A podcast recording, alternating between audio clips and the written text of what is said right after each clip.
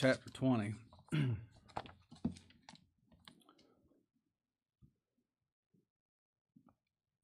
Here in John chapter 20,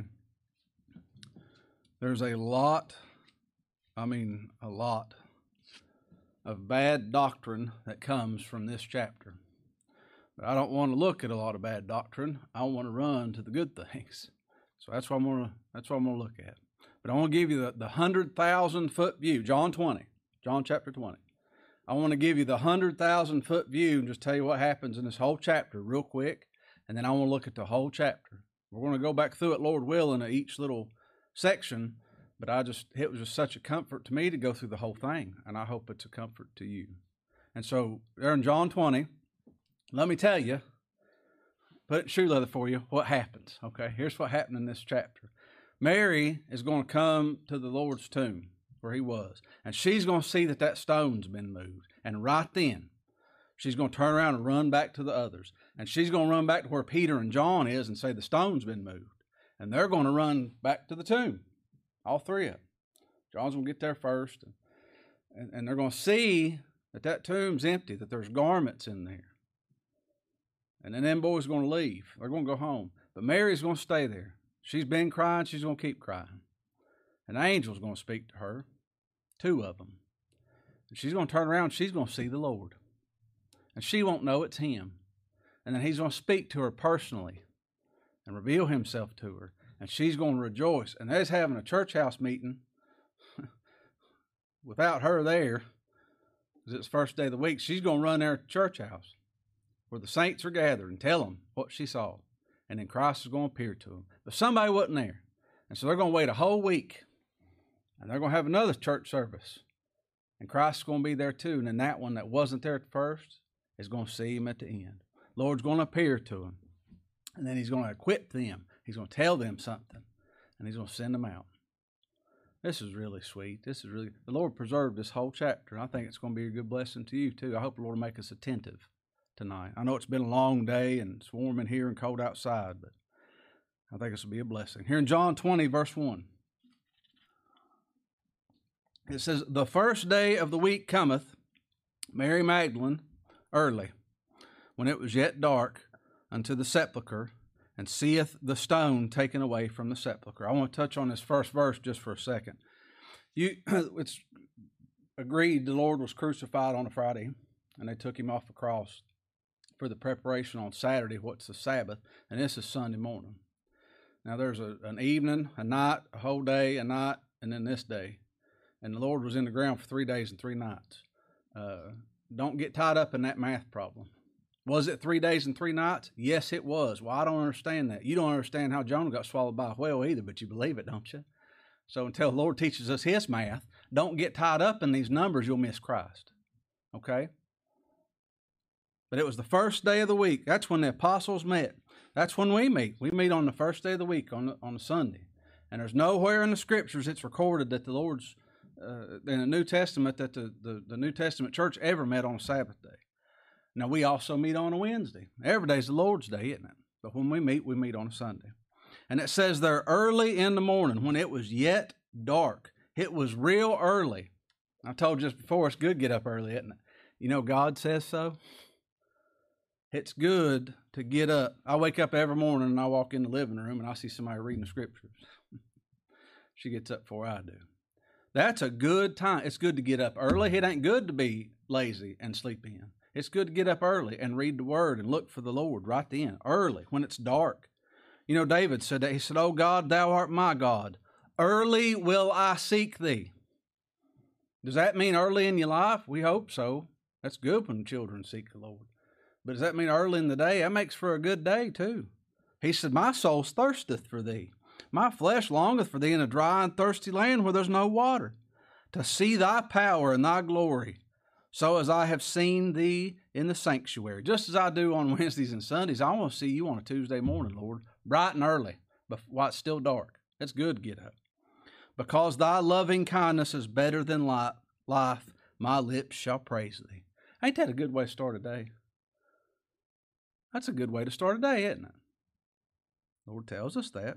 And it says there was a stone there. It's been moved. Mark 16, there's in all four Gospels, this is recorded, and, and and there's a beautiful connection there, but it's just too complicated. I'm gonna to keep working on it. I'll make it simple. It's, it looks really, it looks like they're they're different, and they're not.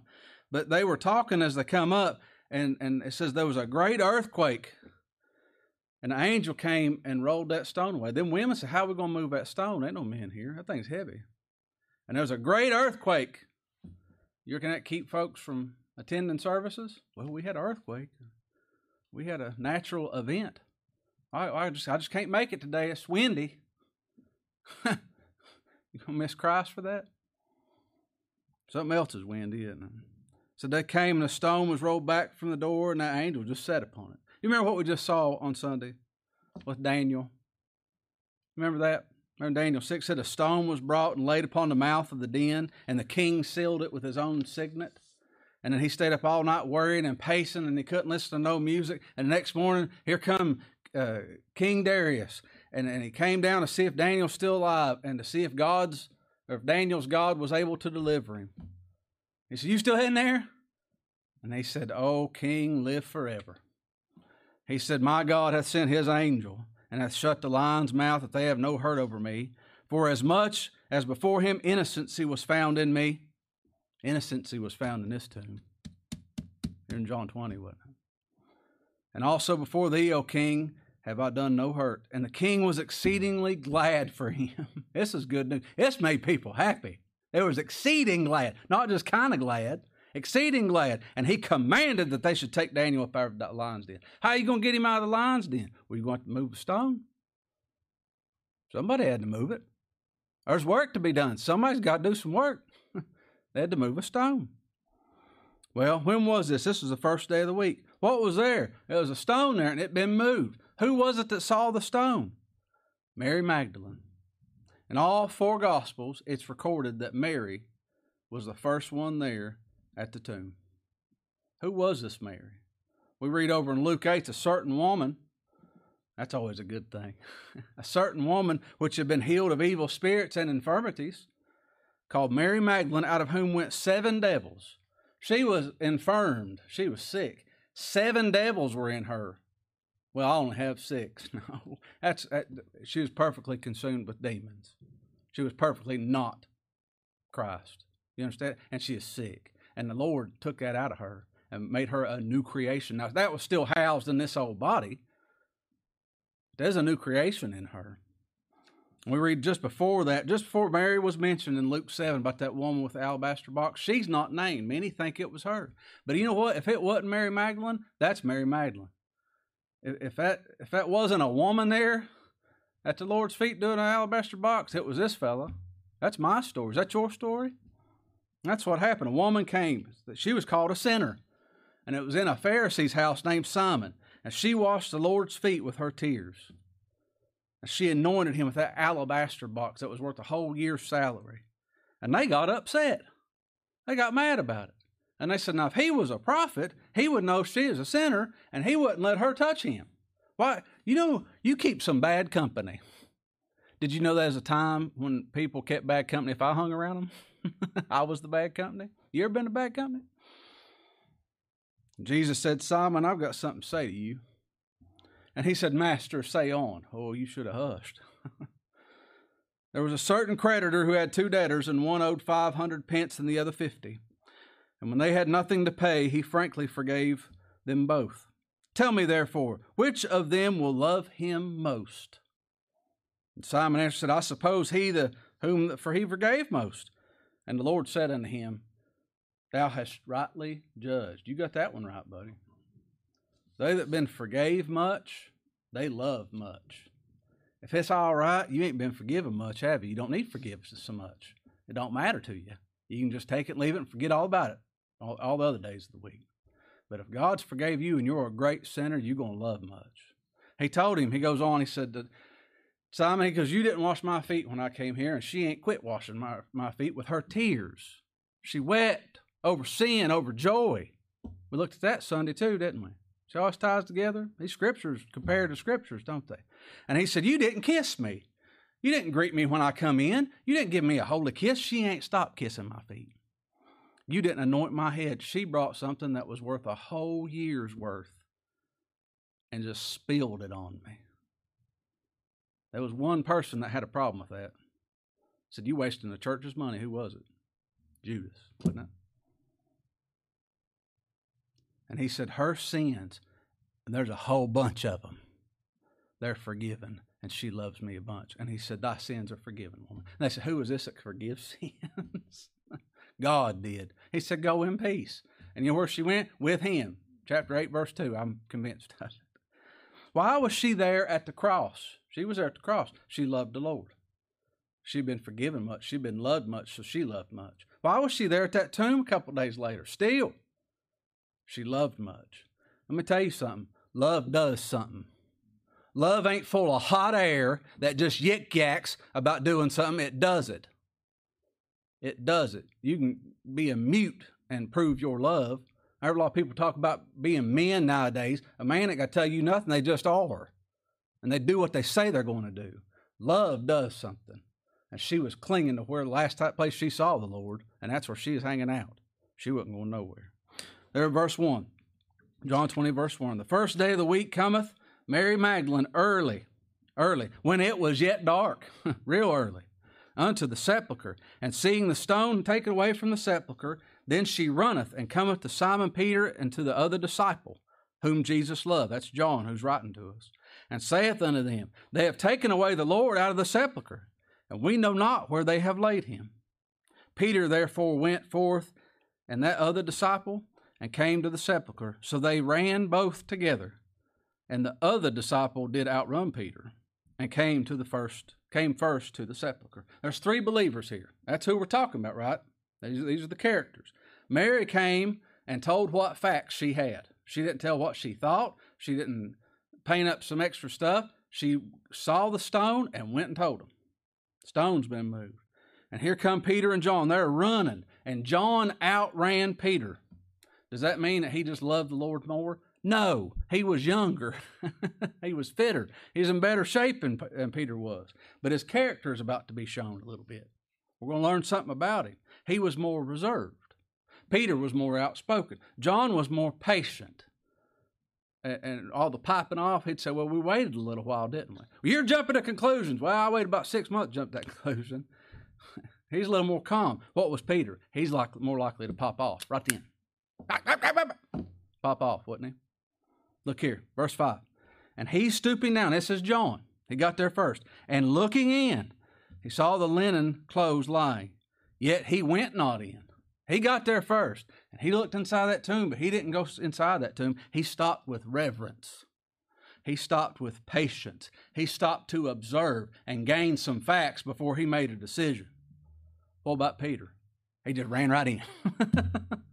Verse 6 Then cometh Simon Peter. He's catching up, winded, following him, and he went into the sepulchre. He just went all the way in.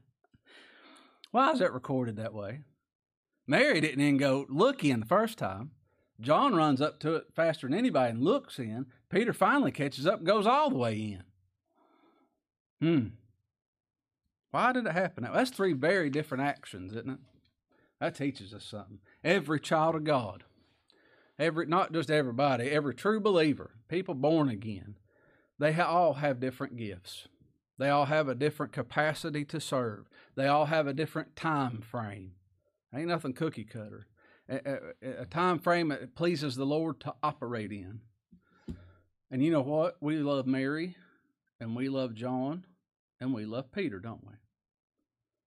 there's believers are peculiar people, and some's a little more peculiar than others, ain't they? Just quirky. I'm quirky. Uh, I'm easy to get along with if you're around me. uh, but there, there's some folks that's just different, and that don't bother us one bit. We love them all the more. We love them all. I love them just the way the Lord made them. I do. You with me?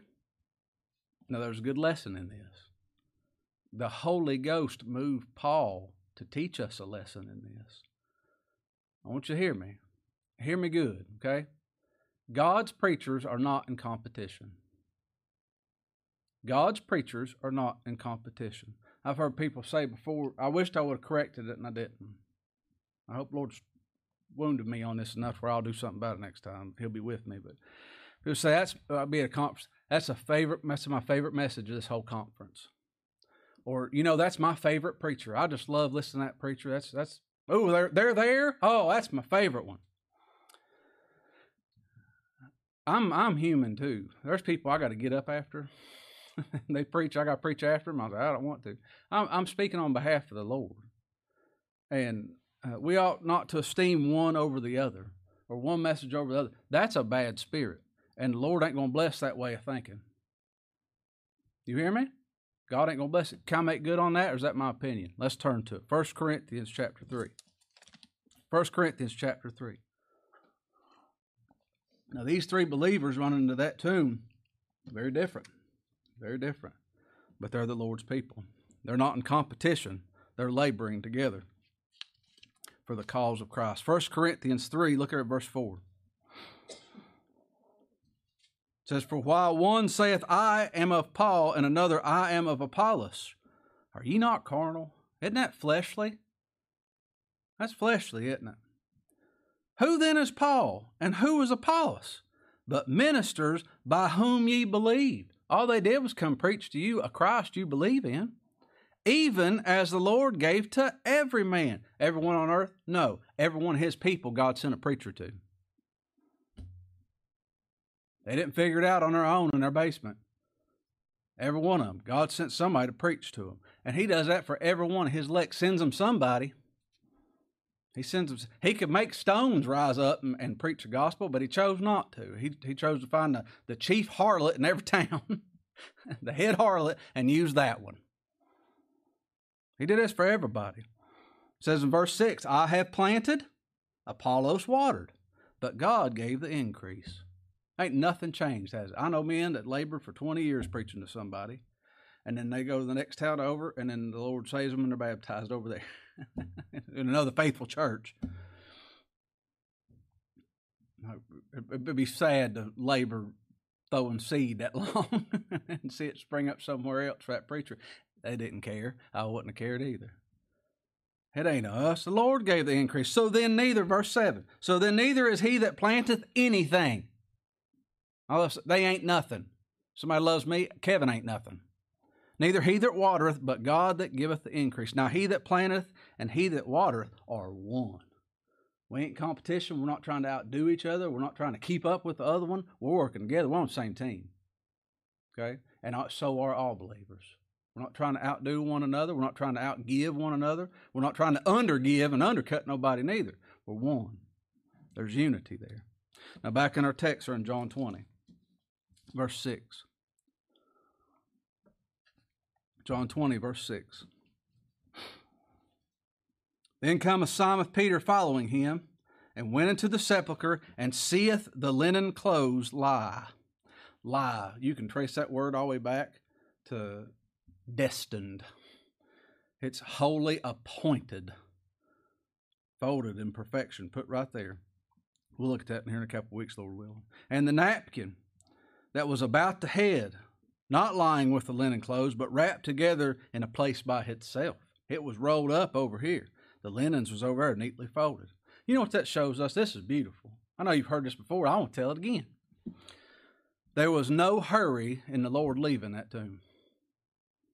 He was not in a hurry. This is the king, and he operates on his own timeline. He's not rushed. And I tell you what else, it was orderly.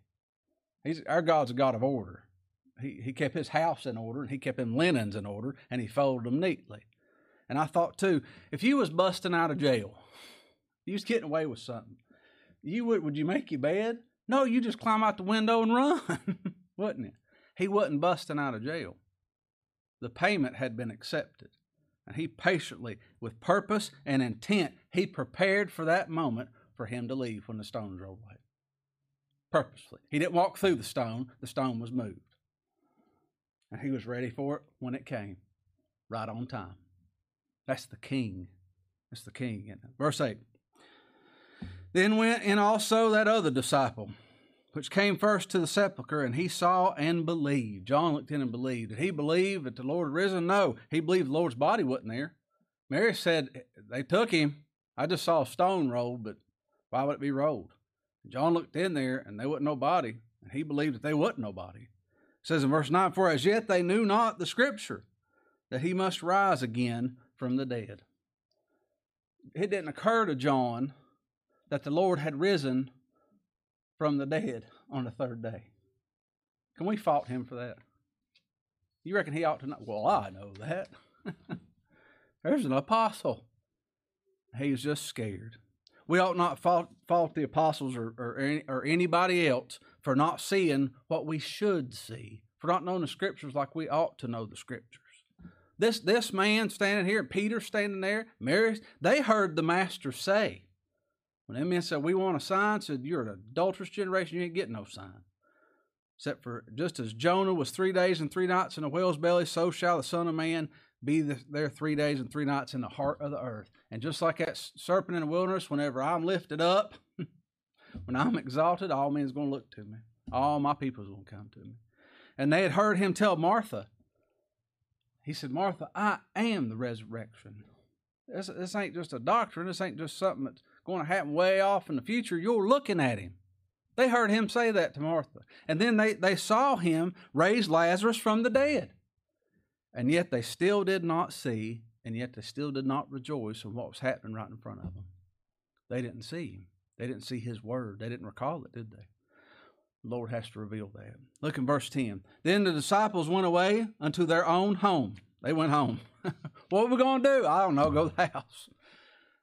But Mary stood without at the sepulchre weeping, and she wept and stooped down and looked into the sepulchre. She finally looked in. She hadn't looked in yet. And seeth two angels in white sitting, the one at the head and the other at the feet, where the body of Jesus had lain. This is a precious verse. Do you see that? Is all clicking now? Remember that lid to the ark that held the covenant, the testimony the Lord shall give? It said he make one cherubim on the one end and the other cherubim on the other end of the mercy seat. Shall you make the cherubims on the two ends thereof? And they're going to stretch forth their wings. And they're going to shadow that mercy seat. And they're going to cover the mercy seat with their wings. And their faces are going to face, they're going to look at one another towards the mercy seat.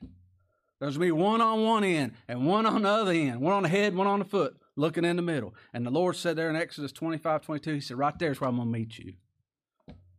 Right there. I will commune with thee. I don't want to just bump into the Lord. I want to commune with him. From above the mercy seat, from between the two cherubims which are upon the ark of the testimony of all things which I will give thee in commandment to the children of Israel. I'm going to command everything for my children. It's going to take place right between them two cherubims. He keeps saying it over and over. Well, what's, what's Mary looking at? Two angels dressed in white one at the head, one at the foot where Christ was laid. Christ, our mercy seat. Where's Father going to meet us? In Christ. Ain't no man going to see him live. We have to be in him. Have to be right there. Paul said, Herein is love, not that we love God, not that you was looking for him. He wasn't lost. He looked for me because he loved me, and he found us. And he sent his son to be a propitiation, a mercy seat a blood covered, accepted sacrifice. How we know that mercy seat was accepted? It wasn't there. he offered himself to God and he went to God. It was accepted. Christ is risen, isn't it? Christ is risen. He offered himself a propitiation for our sins. Look at verse 12. And seeth the two angels in white setting, and one at the head, the other feet, where the body had Jesus had lain. And they say unto her, Woman, why weepest thou? What you crying for? I'm so upset. Why? I hope next time I bellyache and say how tore up I am, somebody look me dead in the eye and say, Why? Oh, I'm so sad. Why? Why are you weeping? What's wrong with you? They said unto her, Woman, why weepest thou? She saith unto them, Because they have taken away my Lord, and I know not where they have laid him. And when she had thus said, she turned herself back there's a lot of speculation on that. It don't matter. Uh, that she was just so grieved and that what she just said was shameful, so she turned her head. And Gill said that they might have motioned to her to turn around, like, "Hey, look over there." good message of the Lord. It doesn't matter. She turns. She turned around and saw Jesus standing, and knew not that it was Jesus. Who was this? Who is this? Mary Magdalene. What'd she do? Wash the Lord's feet. You reckon she knew what he looked like? She didn't know it was him, did she? And he saith unto her, Woman, why weepest thou? He said the same thing those angels said. What you crying for? Whom seekest thou? She, supposing him to be the gardener, saith unto him, Sir, if thou hast borne him hence, tell me where they've laid him, and I'll take him away. Mister, whoever you are, if you know where they took my Lord, tell me I'm going to go get him. I'm going to be where he is. I'm going to be where he is. Why didn't Mary know that this was the Lord? A lot of beautiful things come to mind. One, she was weeping and had been weeping for three days. Her eyes probably about swelled shut. You ever cried for three days over your sin, over over wanting to be in the presence of your God? Just take a long weekend and just sit around and weep over your sin over your joy, happy that He's on His throne. We ever we ever just take a whole day off and just cry hard because God's on His throne out of joy. Her eyes, she's been crying a long time. And like those road to those two on the road to Emmaus, maybe her eyes was holding. Maybe the Lord made it where He didn't reveal Himself to her. Or the last time she had saw Him, when she'd been with Him for a while, His visage was marred more than any other man. And here He is in His glorified body. She didn't know it was Him. She didn't know it was Him. Where was He? Right there with her. Right there with her. She didn't see him. She didn't recognize that as Lord, yet he was with her. You get that? He didn't see, she didn't see him. He saw her. That's what's important. You know, on the latitude, longitude goes up and down, latitude goes this way. You go far south, you got the roaring 40s, start getting down Drake Passage the Southern Seas. You got the furious 50s and the screaming 60s. You don't want to be on a boat down there. Sailors they, they created sayings for these severe winds that come through in these massive waves and these rogue waves. They say you go below 40 degrees south there's no law. There ain't no law out here. You go below 50 degrees south there is no god. That's a lie that's not so he's everywhere isn't he but how often do we feel that way we cry out like David, Lord, are your mercies clean gone forever? Have you left me? Are you gone? I don't see you. He's standing right there. don't matter if you see him, matters if he sees you. She thought he was a gardener. Does it say gardener in your Bible? she thought he was the gardener. Our Lord's in his glorified body, wasn't it? He was glorified. Only thing wrong with him that would identify him was his scars on his hands and his feet and his side. And he still looked like a servant. That was precious to me. That was he's not some looks like a cover of a romance novel with long, abominable hair. It's an abomination for a man to have long hair. And and, and looking like some movie star. He looked like a gardener. You bet he was a gardener. This here's the very one that plows, that plants, that waters, that gives the increase. This is the servant and the gardener right there, looking right at her. How's she going to know it's him? Let me ask you something. How you going to know it's him? How you going to know it's him? We don't see the Lord most of the time, do we? We walk through this world just dumber than a box of rocks and so selfish and self righteous. We can't ain't got no time to look to him. But he's there. And just like Mary, she's sitting there weeping over everything she didn't understand until the Lord speaks to us personally. Eh, eh, I ain't beating the air. Uh, as, as, the prophets of old even have felt that way that well there's no response oh there's a response that, that word don't return void it, it'll either kill or make alive it's going to do one or the other but how are we going to know it's him he has to speak to us personally he has to speak to us. Look at verse 16. And Jesus saith unto her, Mary. That's a whole sentence. It got, it's got its own period. Mary. What does the Lord have to do to wake somebody up and give them life? Call them by name. There was a day a man was preaching, and the Lord spoke to me through that man, which it didn't matter which man that was. And he said, Kevin. That wasn't that fella talking to me no more. I tell you what, I cherish that man. I to do whatever I could to take care of. Jesus saith unto her, Mary. She turned herself and said to him, Rabboni, which is to say, Master. Master. There's so many mean Pharisees called him master, and I can just, it's not really what you say, it's how you say it. Master. Well, hello, master. Just sarcastic and ought to have the taste slapped out of their mouth. Why she call him master? Same as the apostles did. Like a pet name is what my pastor told us. Uh, my name's Kevin, but uh, certain members of my family call me something else. Tenderness, master, master. What do you think she did? You think she just met him eye to eye? think she crossed her arms like this, said, Where you been? She went to the same place where, where she was before. She hit his feet, didn't she? Right down, clung to him. I ain't letting you go. you think Jacob had a good hold? She does too, don't she? Look verse 17. And Jesus saith unto her, Touch me not, for I am not yet ascended to my Father. But go to my brethren and say unto them, I ascend unto my Father and your Father, and to my God and your God.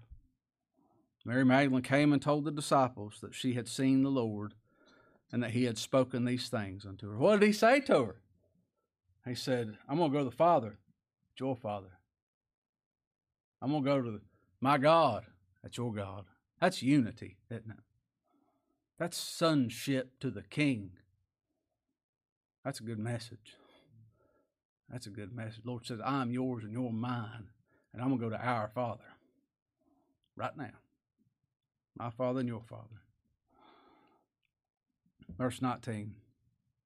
And the same day in the evening, being the first day of the week, when the doors were shut, where the disciples were assembled for fear of the Jews, they were gathered together. First day of the week, not forsaking the assembly of ourselves together as the manner of some is. That's where they were, because they were God's people. Came Jesus and stood in the midst and said unto them, Peace be unto you. Not peace, peace where there is no peace. They were gathered together. God met with them and spoke peace to them. Anything changed? Same thing, isn't it? And when he had said so, he showed unto them his hands and his side. He didn't just come in giving them ice cream and cake. He showed them the hard work that had been finished, the pain that it took. Then were the disciples glad when they saw the Lord. Peace was declared, the evidence was presented, and the saints were glad. The saints were glad. Talking to my friend of mine the other day, a fellow preacher, and he said, I preached a message, a person came up, told me that was the harshest, meanest thing they ever heard. He said, and about five saints come up to me and said, That was the sweetest message. That was just such comfort. He said, How could the thing, he knows how. But you, like, well, how could that happen? Lord, it, it, they were happy about it. They were happy about it. They were glad. then Jesus said unto them again, verse 21 Peace be unto you, as my Father hath sent me, even so I send you. I came to you, he spoke peace, evidence has been accepted. We're happy about it. And I says, just as the Father sent me, I'm going to send you out. You got to go in all the world, preach the gospel. There's a place I was trying to check out the other day to see if they was preaching the gospel there, and there ain't no evidence of nothing I could find. They ain't a website, they ain't a sermon audio, they ain't a podcast, they ain't a nothing. Not even a Yelp review, review nothing.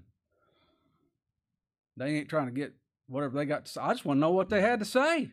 You can't find out and tried calling and didn't even nobody answer the phone. The Lord's gonna send his people out. Get that message out.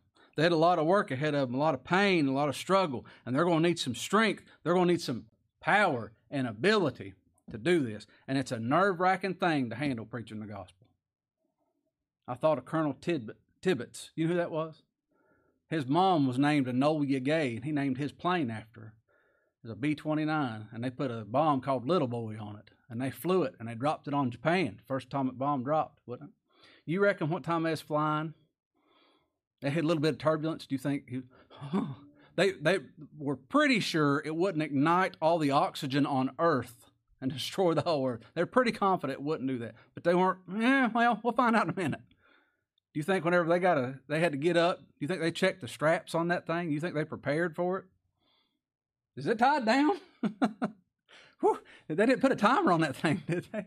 How fast we flying? I bet they were pretty attentive, weren't they? Paul said, So as much as in me I am ready to preach the gospel to you that are at Rome also. For I am not ashamed of the gospel of Christ, which is the power of God. Dunamis, that's where we get dynamite from. The power blows up.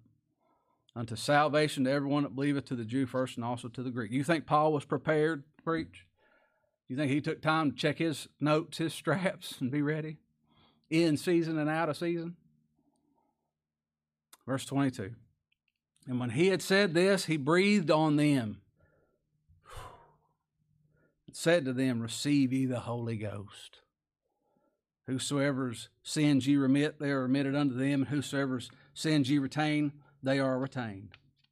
Christ had the Holy Ghost without measure, but these boys had it measured to them. We have it measured to us, don't we? But He breathed it into them. They needed it. They needed it. They didn't have the New Testament with them. They just had the Old Testament. And most people didn't have that. And they had to write the New Testament what time that's teaching and preaching everywhere. And baptizing and evangelizing and doing the work the Lord gave them to do. And that was dangerous work. They needed a lot of comfort. Did you know that? I got to thinking, I was working on an article. Would the Lord bring me to a place or you or somebody else just to get you out there like them children of Israel starve you to death? He just might. And it ain't a question of me starving to death, it's a question of me being willing to serve him to be starved to death. These 11 that he breathed on, I wrote this down. You know, I don't know how they died. They ain't alive. They had died somehow. You reckon they got cancer? They have diabetes? Andrew was crucified. Simon Zelotes crucified. Jude crucified. Philip, he was stoned, and then they hung his body on a cross. Bartholomew, they beat him, then they crucified him. Peter, crucified, upside down at Rome, wasn't he? Thomas, they killed him with a spear. Matthew, they killed him with a halberd. That's a, a spear with an axe on the end of it, and they mauled him and cut him all to pieces. James the Great, beheaded. You don't reckon they'll cut your head off? They just might. We're going to go anyway. Everybody, everybody wants to be an Isby. It's time to do Isby stuff, isn't it? James the Less, stoned to death. And John, the one that's writing to us, may have been the worst. Exiled to a, a, a Isle of Patmos that was uninhabited till hundreds of years later because people were worshiping him and not Christ. Alone, all by himself, without worldly companions, till he died of old age alone on rocks.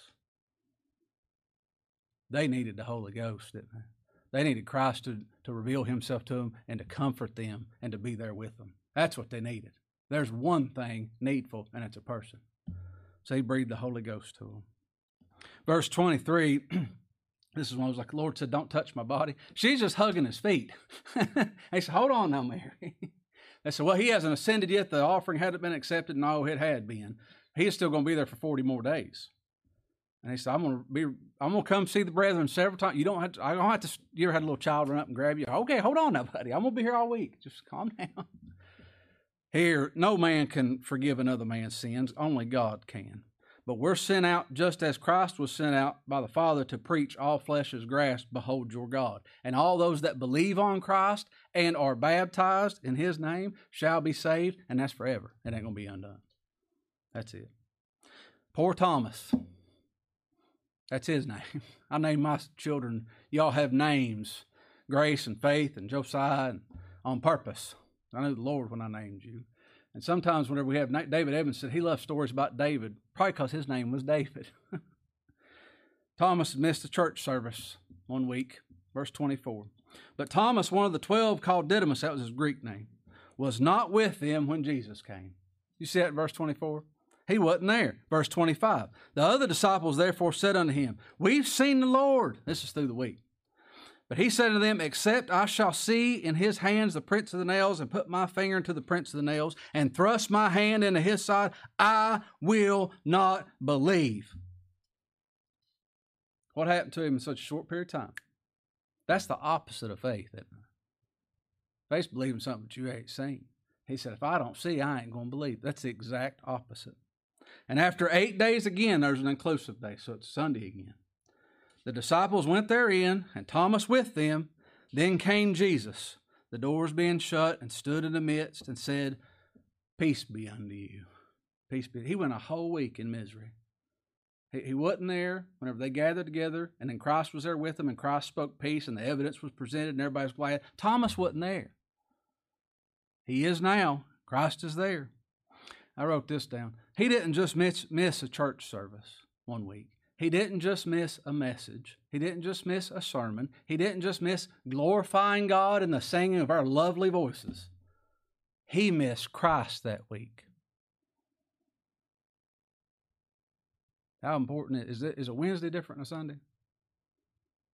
My children asked me that one time. I said it three times. I said four. Hopefully forty over the years. Says Lord keep me.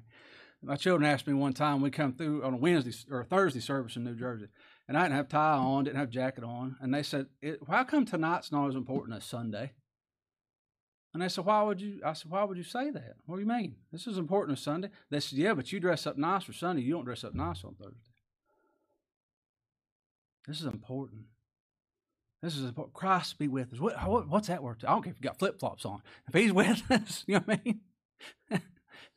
That's important, isn't it? He didn't just miss a sermon, he missed Christ. And what did that quickly lead to? Unbelief, lack of faith, being disgruntled with his brethren, his brothers and sisters, and demanding a sign and an experience. That's a death sentence. The Lord told him, He said, A wicked and adulterous generation seek after a sign. You ain't going to get no sign but the sign of the prophet Jonas, the one that was buried for three days and come out again. And he left them and departed. He left them people that wanted those things. But Thomas is still there. What's this prove to us? Despite our failures, despite our inability, despite our fears and our false demands, our ignorant demands, the Redeemer's faithful. Now we got to be brought pretty low before we have to lean on His faithfulness instead of our own. Well, I'm doing pretty good now, but but but but but quit butting and bow. He has to make us get that low as, as where Thomas was, so we can see Him. And boy, it's precious when we see Him. He's the one that's faithful. Look at verse 27. Then he said, saith he to Thomas, Reach hither thy finger. He didn't depart and say, Get out of here, you wickedest adulterers. He said, Come here, son, give me a hand. That's the difference between sonship, isn't it, and heathens. Reach hither thy finger and behold my hands. Reach hither thy hand and thrust it into my side, and be not faithless, but believing. Believe me, son. Grabbed him by the wrist, I bet, pulled that hand. believe. You think he's going to believe God commands believe? Bet he will. And Thomas answered and said unto him, My Lord and my God. And Jesus said to him, Thomas, because thou hast seen me, thou hast believed. Blessed are they that have not seen and yet have believed. Do we believe? We profess him. And many other signs truly did Jesus in the presence of his disciples, which are not written in this book. But these are written. John Everything I just wrote to you, this is written that ye might believe. Somebody's going to hear this and believe on him. That Jesus is the Christ, the Son of God, and that believing you might have life through his name. That's something. That's a, the, the word gets bigger and bigger and bigger and bigger and bigger the more I read it. And he gets more amazing and more awesome, worthy of all and his faithfulness is the same, but he proves himself to me over and over and over again. And I need it. I don't, I don't, I want it. I don't just want it, I need it. I need that. I need to be kept just as he's promised he would, and just as he has done, so shall he do. And I'm thankful for that. I hope this chapter was a blessing to you. I look forward to, as the Lord allows, going back through it. I hope it blessed you like it blessed me. So let's pray together.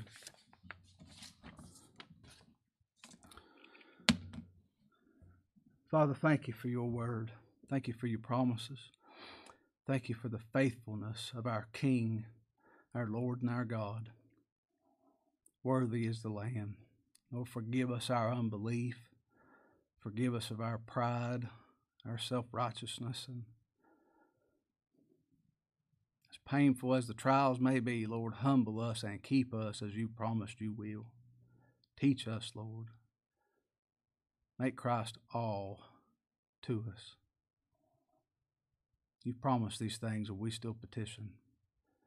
We inquire of them, Lord. Thank you for this. Thank you for the revelation you have gave us. Thank you that you've made us witnesses such a great salvation of great sinners. Lord, we're in need. Be with our brethren that aren't able to be with us and give them that need and provide Christ the one thing needful. It's because of him, Lord, that we ask it. Amen. All right.